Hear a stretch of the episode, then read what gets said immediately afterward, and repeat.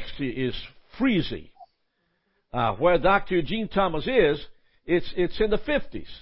And, uh, and of course, you know, there's snow people. so good morning to you. The Lord bless you this morning. There's a word that God wants to give to you to strengthen you, to build you up. Remember, the word will never return void. Uh, Dr. Gene Thomas, Gene Thomas is the one that does the communion and preach on Thursday night at Rekindle the Flame. He is married to Amanda Lee, Dr. Amanda Lee. Both of them are doctors. Both of them are doctors, Amanda Lee. So I, am so, so privileged to introduce one more time Dr. Gene Thomas to share the word with you. Heavenly Father, bless those that are about to hear what is coming from Virginia in Jesus' name.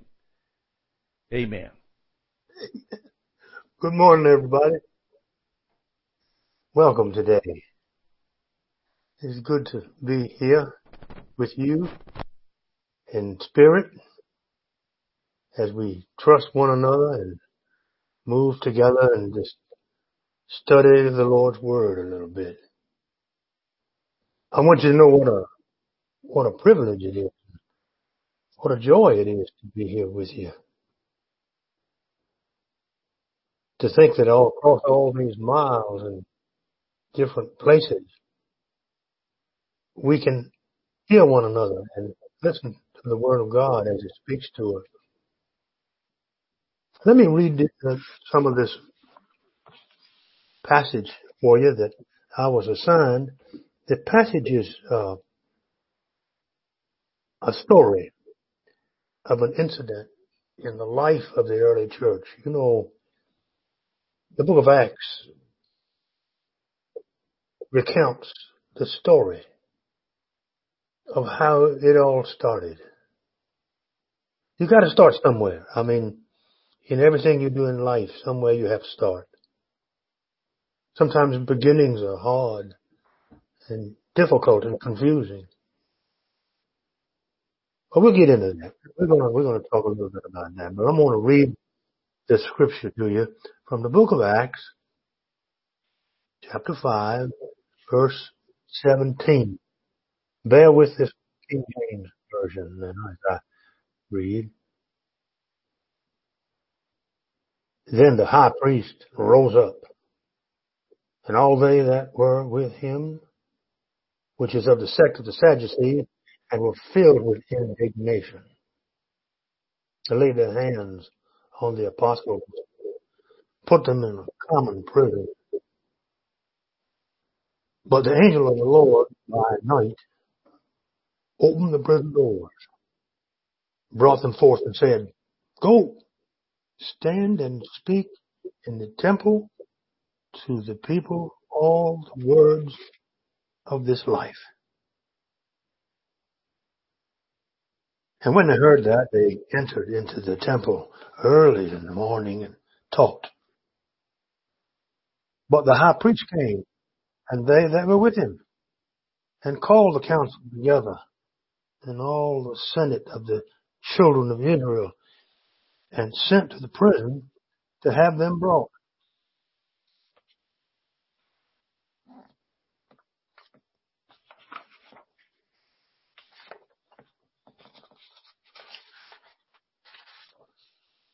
But when the officers came and found them not in the prison, they returned and told, saying, The prison truly found we shut with all safety, and the keeper standing without before the doors.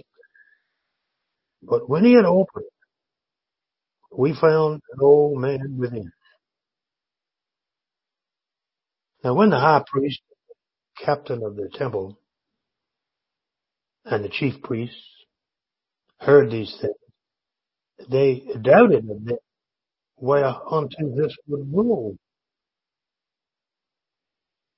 Then came one and told them, saying, Behold, the men whom you put in prison are standing in the temple, teaching the people. Then went the captain with the officers and brought them without violence, for they feared the people lest they should be stoned.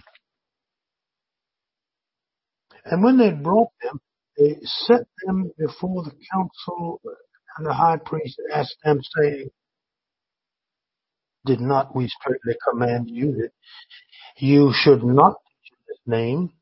And behold, ye have filled Jerusalem with your doctrine and intend to bring this man's blood upon us. Then Peter and the other apostles answered and said, we ought to obey God rather than men. The God of our fathers raised up Jesus, whom ye slew and hanged on a tree. Him hath God exalted with his right hand to be a prince and a savior for to give repentance to Israel and forgiveness of sins. And we are his witnesses of these things. And also the Holy Ghost, whom God has given to them that obey him. When they heard that, they were cut to the heart and took counsel to slay them. And well, there ends the reading for today for us to consider. Well, you've got to start somewhere. And this is where the church started. This is how it started. These are the stories of the beginning. If you take Luke and Acts and you put them together, you know, most scholars contend that Luke wrote the book of Acts due to the beginnings of them and so forth. Both Acts and Luke begin similarly and they're connected together. But if you put them together, it's one book. Right dead center is the cross. And the history of Luke, history of the church is a part of the history of the gospel. And in the center of both those things stands the cross. So we've got to contend with persecution. And today we're, we're in that topic. I thought before I would begin, I would, I would remember that when you teach the Bible, you, you lay your tools out and you begin to give consideration to it. And there's probably a lot of wonderful Sunday school teachers listening at me who have had the distress of being unable to get to their classes for a long, long time. And in my life, I have been impacted greatly by wonderful Sunday school teachers. Preachers too, but to a lesser extent.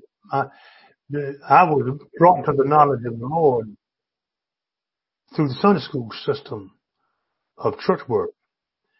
And at some point in my early, early life, they turned the task of teaching over to me.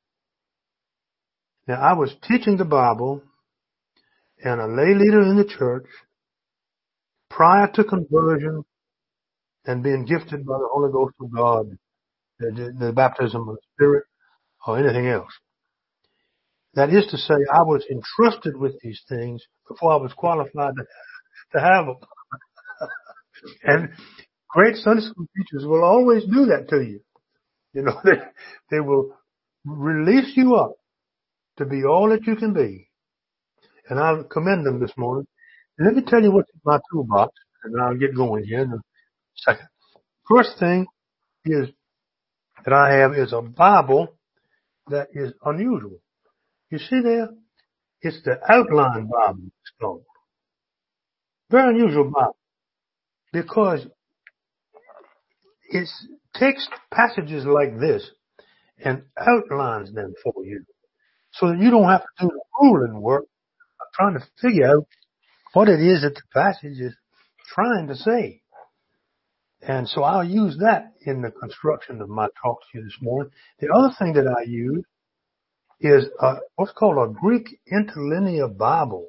Sunday school teachers have known about this for a long time, been a good one.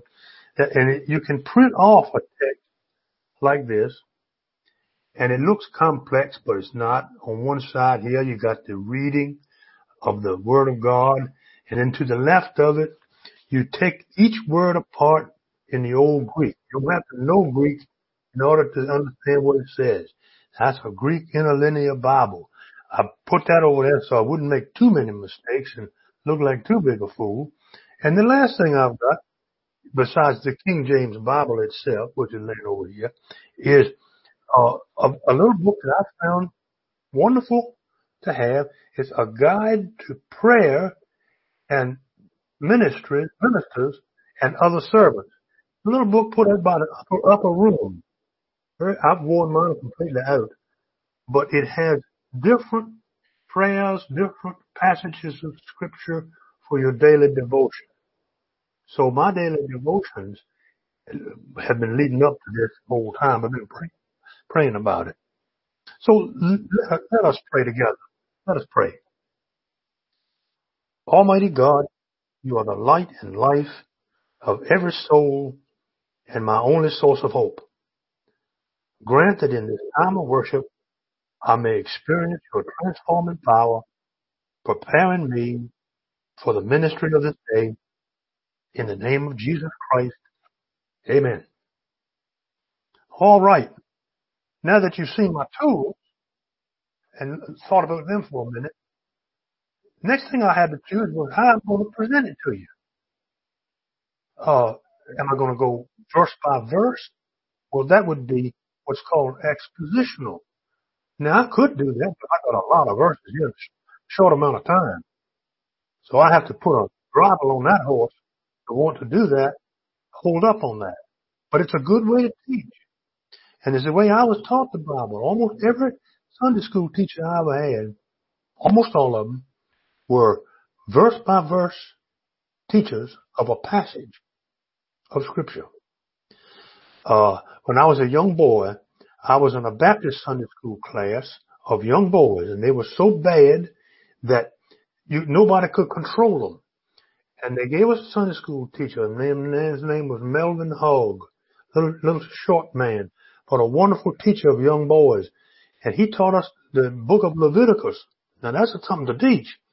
But we were so bad, we would go in the Sunday school room and lock him out, close the door and lock him out. The poor man had to crawl in through the window of the church into the Sunday school room in order to begin to teach us. See? Well, you're not that bad, but, but you get what I'm driving at.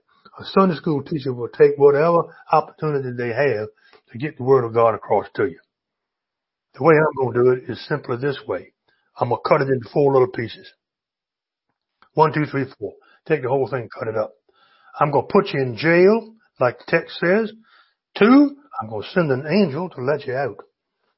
Three, I'm going to bring you up on charges, just like the Sanhedrin, just like the Sadducees.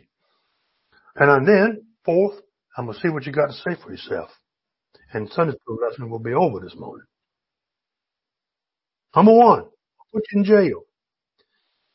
One of the things that scares me more than anything else in the world, the whole wide world, is being locked up in jail. Now, I don't know whether how you feel about this subject. I know that some of you listening to me this morning might be locked up in jail. I thought about that. Somebody might be a laptop. Somebody might be hurting this morning with a relative in jail. Jail is an awful thing. It's got its own avenues of color. It's got its own smells. It's got its own sights. Unbearable, some of them. It's got its own gut wrenching feeling. It's got its own darkness to it. It's got its own taste. As a pastor, I had an opportunity to visit many jails and I didn't like none of them. I didn't like the way the door slammed behind me. Uh, and I've been to men's jails and women's jails. Arlington, Alderson, West Virginia, one I went to one time to see a woman in there. I'll never forget it. She came running across the yard thinking that somebody had finally come to visit her. She pulled off a old dicky cap off her, off of her head and came rushing in to the room where I was. and Was so thankful to see me. She'd shot her husband with a, with a shotgun in a pickup truck, just shot him. He'd, he'd, he'd, he'd run out on her and, and she couldn't take it anymore. He'd, he'd hurt her feelings and beat her so much until she just gunned him right out and, and gunned him down. Didn't kill him, but, uh, killed him, shot him bad enough for her to go to jail for it. For it. But they finally did let her go. But in that jail, I, I, I, I learned some things. I knew I didn't like it. And they put the apostles in jail. That's the first thing you want to consider. It the first time either. It's the second time or more when they were put in jail, and it won't be the last. The New Testament, the birth of the church is in jail. I got news for you. The church was born in jail. Good things are born in jail sometimes. Bad things are born in jail too. Adolf Hitler wrote that book, Mein Kampf, locked up. They didn't know what to do with him, so they locked him up. Worst thing could have done, give him a typewriter and put him in there. He, he had the world of, of, of Deutschland following him in his crazy tirade. But they also locked up Martin Luther King one time. Mm-hmm. Brought him up on charges and put him in jail. He got to thinking about life himself. He wrote a letter from a Birmingham jail. If you ever get a chance, read that letter. He wrote a letter to the bishops of the church. One of them was a Methodist, Methodist bishop, Nolan Harmon. Wrote him a letter, wrote him all a letter in which he tried to explain to him his difficulty of being a black pastor. And he did it by talking about being a black father. He's sitting there. He said, how, how it is that, how do I explain to my daughter with a stumbling tongue? Remember, that's his words, a stumbling tongue, that I can't take her to the local amusement park because of her skin color. How do I explain that with stumbling tongue? Well, good things come out of jail. Bad things come out of jail. But jail isn't good. I don't recommend you go for nothing. Except maybe to visit your loved ones. Do you have a loved one in jail? I've had one there. Uh, it's hard to get me. Sometimes I lay down at night and go to sleep. And I think of that boy, that lost boy that I knew so well in my family. He was in my family one time. He, he, he, he just couldn't stay straight. I kept locking him up. I could think about him laying in that thing with the coldness of it all. Oh dear Jesus. Jail. Jail. What do you think, boy? How do you think you'd feel? How do you think you'd feel? How do you think it would? It smells like urine in there. And it sounds horrible. People screaming and hollering. Some worse than others. Never enough to eat, let somebody give it to you. Terrible. You can't just do things when you, you want to. You're prohibited in jail. Mm. You need some help. You need something. So you pray and you pray and you pray and you pray. But in this case, God heard him. Sent an angel. That's two. Sent an angel now. An angel. I don't know if this angel had a name. I don't, I don't know who. I want to tell you something about angels. You don't mess with an angel. Don't fool with them. Do whatever. They, they are a messenger. See? They have a message for you. Just like anybody else. You receive, yes, yes. I hear you. Mm-hmm. Right. Thank you very much. Thank you much. And then you back away as quick as you can. Because you remember in, uh, remember old, uh, Zechariah in the temple. God sent him an angel to tell him he was going to have a son and he was going to name him John. That angel was named Gabriel. He come, talked to John, said, John, now you're going to have a boy and you're going to name him, I message you, you're going to have a son. You're going to name him John. He's going to be wonderful and, uh, be a forerunner of, uh, King of Kings. And that's it. Okay. John didn't say message received. He went messing around. He said, well, now, well, well, well, well, see, uh, I'm somewhat elderly. You understand? I, I, can't, I, I, and you know what that angel said? I'm Gabriel. That's all he said. I'm Gabriel. Who do you think you are? I don't know how old you are or what your problem is, but don't mess with an angel. Don't bring you up on charges. That's free. I got to get you on charges. When the church wants to really put a hurting on a preacher, they get some charge against him. Now it might be uh, it better be good because you can you you can fuss with them and and and tell them you you you want them to quit preaching or give up their orders or whatever they got to do to, get rid of them. They may be bad, terrible. You want to get rid of one, but the, you, the way you do it, you have to find a charge, and then you bring them up on charges, and you have a church trial, which is a an anathema, but they have them. And what happens is you get to have somebody to defend you and then you're going to wonder who your friends are because you're going to want a friend that understands the discipline of the church. What is the discipline of the church? Our church we're considering this morning was so early that it really didn't have much of a discipline to it. I mean, so the charge that the Jews brought against the uh, Christians, and these, by the way, are Sadducees, they, they, they didn't believe nothing, much anything. They didn't believe in the resurrection. They didn't believe in angels. the list of the things they didn't believe in is as long as you can imagine. And you'd be surprised how many people there are like that today who will go to great to tell you what they don't believe in. And they told these disciples, apostles, what they didn't believe in. And so, and, and the interesting thing is the poor disciples were making their case based on things they did believe in. They, they believed in angels. They, they'd just seen one. Where did this go? So they were, no, we don't believe in angels. And we talk about Jesus, who they, they, hung him on a tree, a pole, I mean, to, to kill him. What about Jesus? I mean, he's rose from the dead. They don't believe the resurrection. So you see, he's just talking to them. And there sits the Sanhedrin listening to. By the way, they were dominated mostly by Sadducees then. There were some wise Pharisees. One of them come along in a minute. Next verse is Gamaliel, but not now. There they are. Brought up on charge. Well, finally, what do you have to say in court for yourself? Brought up like that. What do you say for yourself when you are in trouble? Hey, um, I know that this word has impacted you all this morning in a certain way. Have you been brought up in court before? I bet you have. I have a time or two, more often than not. I was a young man, teenager, big old boy, got into trouble. Oh, Lord bunch of us broke in an old house. We should have never done it, but it was interesting. fun. Sometime around Halloween, we just, and but we, uh, the police officer didn't think it was fun.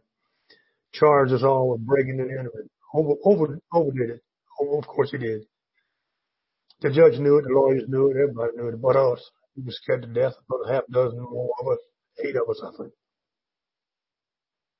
We didn't know what to do. I said, I know what to do. Said, what you gonna do? I said, well, I'm gonna, I'm gonna bring a man in here that taught me everything I know, and that's about all I know about the book of Leviticus. His name is Melvin Hogg. He's my Sunday school teacher. He's your Sunday school teacher. you ain't been to church. yeah, but when I was there, he was my Sunday school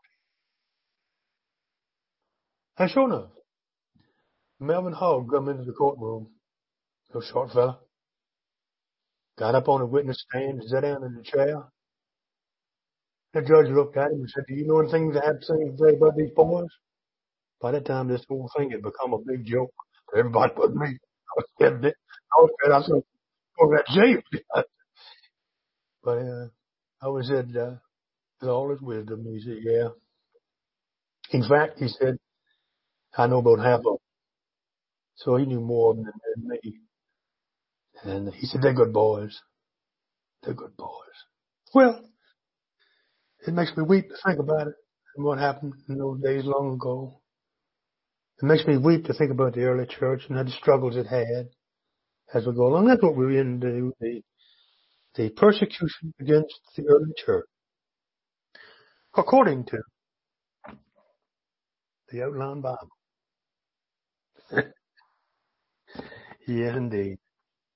And the Greek interlinear text printed out for you, just like that. I want you to know something.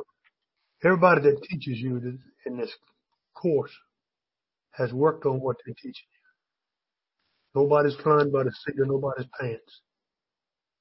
They all work hard and pray hard to produce the word of God for you and and and, and deserve respect.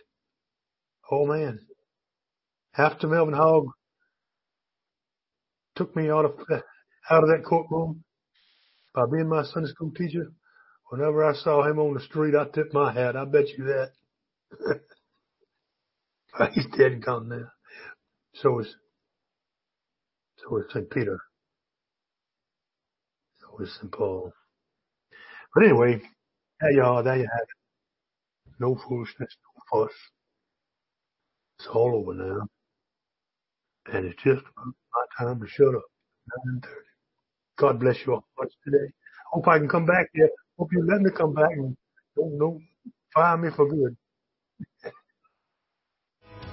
In boundless love and mercy, He gave His only Son, who became the sacrifice for everyone.